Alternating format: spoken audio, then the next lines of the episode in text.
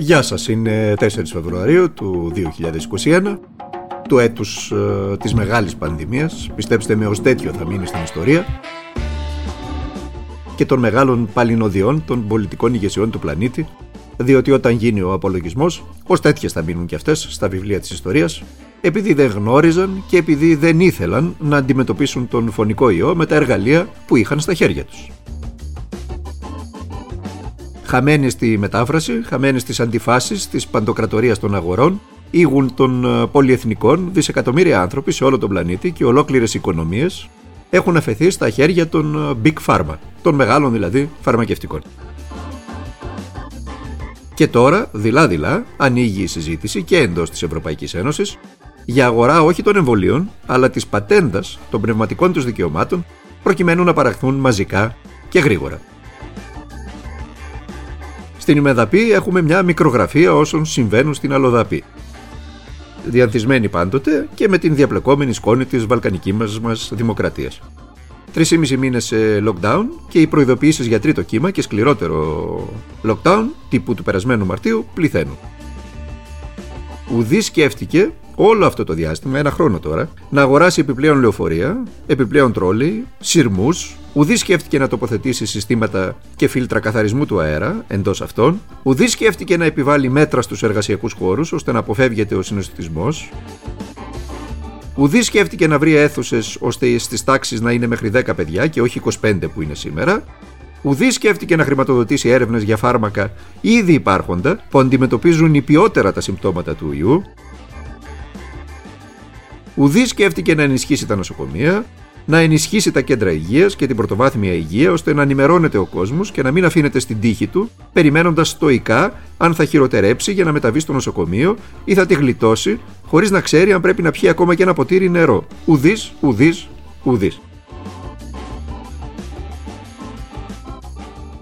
Και τα μέσα μαζικής ενημέρωσης, αντί να επισημαίνουν τις παραλήψεις αυτές, και να σμπρώχνουν με αυτόν τον τρόπο την πολιτική ηγεσία προς την ορθή κατεύθυνση, τις κάνουν πλάτες και τις κάνουν κορδελάκια και στοχοποιούν τους πολίτες και τις εργασιακές ομάδες. Είμαστε άξιοι της τύχης μας. Πάντοτε είμαστε. Απλά τώρα, λόγω πανδημίας, η τύχη αυτή φωνάζει. Το στοιχείο που θα κρίνει αν πάρθουν νέα μέτρα είναι η μεταβολή, ο ρυθμός μεταβολής των δεδομένων που έχουμε.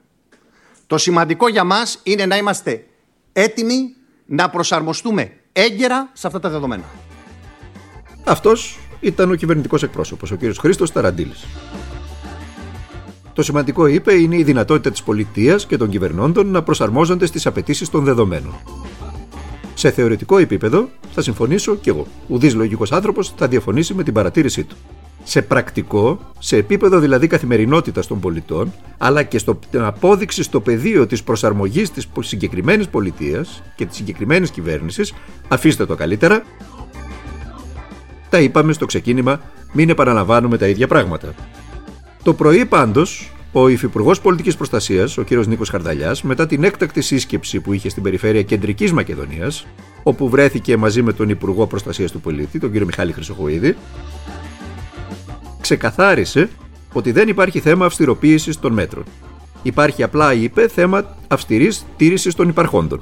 Ποιος του λέει ότι δεν ε, τηρούνται τα υπάρχοντα από τη μεγάλη, τη συντριπτική πλειοψηφία των πολιτών; Α περίμενε πάντως ο κ. Χαρδαλιάς και τις εισηγήσεις των ειδικών, διότι μπορεί για μια ακόμη φορά να διαψευστεί. Το ρεπορτάζ επιμένει. Η αντίστροφη μέτρηση για τη λήψη νέων μέτρων εξαιτίας της έξαρσης των κρουσμάτων κορονοϊού έχει ήδη ξεκινήσει, σε αντίθεση με όσα λέει ο κ. Χαρδαλιά. Καθώς σήμερα πραγματοποιείται η σύσκεψη της υποομάδας των λοιμοξιολόγων, ενώ αύριο Παρασκευή, όπως κάθε Παρασκευή, θα συγκληθεί η Επιτροπή των Ειδικών του Υπουργείου Υγείας ώστε να καταλήξουν και να εισηγηθούν στην κυβέρνηση πώς θα αντιμετωπιστεί ένα ενδεχόμενο τρίτο κύμα της πανδημίας. Και για να μην λέει κάποιος ότι τα λέμε εμείς από μια αντιπολιτευτική διάθεση, ακούστε και τους επιστήμονες για να βγάλετε και τα δικά σας συμπεράσματα. Έχουμε δει ότι δυστυχώς ε, η μέθοδος ακορδιών δεν επέδωσε τα αναμενόμενα. Έχουμε μια συνεχή αύξηση των κρουσμάτων, φτάσαμε σε τετραψήφιους αριθμούς, οπότε νομίζω ότι τρεις εβδομάδες ενός σκληρού lockdown επίπεδου Μαρτίου θα μας βγάλει από αυτή, την, από αυτή τη στενοπόδα να μπορέσουμε να ξαναδούμε αισιοδοξία το μέλλον. ήταν ο πρόεδρος του Ιατρικού Συλλόγου Πειραιά, ο κ. Νίκος Πλατανισιώτης, ο οποίος χαρακτήρισε στον Sky τα νέα αυστηρά μέτρα, τα νέα αυστηρά περιοριστικά μέτρα, μονόδρομο, κάνοντας λόγο για σκληρό απαγορευτικό τριών εβδομάδων τύπου του περασμένου Μαρτίου, το ξαναλέμε, που θα μας βγάλει, όπως είπε χαρακτηριστικά, από τη στενοπό. Στο ίδιο πάνελ, στον Sky, συμφώνησε μαζί του ο καθηγητής περιβαλλοντικής μηχανικής του Αριστοτελείου Πανεπιστημίου Θεσσαλονίκης, ο κ. Δημοσθένης Αριγιάννη, λέγοντας ότι μεν δεν είναι εκθετική ακόμα η αύξηση των κρουσμάτων, αλλά θα είναι εκθετική στις αρχές με μέσα Μαρτίου αν δεν κάνουμε τίποτα. Με απλά ελληνικά, έτσι το μεταφράζω εγώ, εμείς και ο Μιλών, άλλα λέει η πολιτεία, δια του κ. Χαρδαλιά, και άλλα οι επιστήμονες. Δεν είναι η πρώτη φορά που συμβαίνει, πιθανολογώ ότι δεν θα είναι και η τελευταία.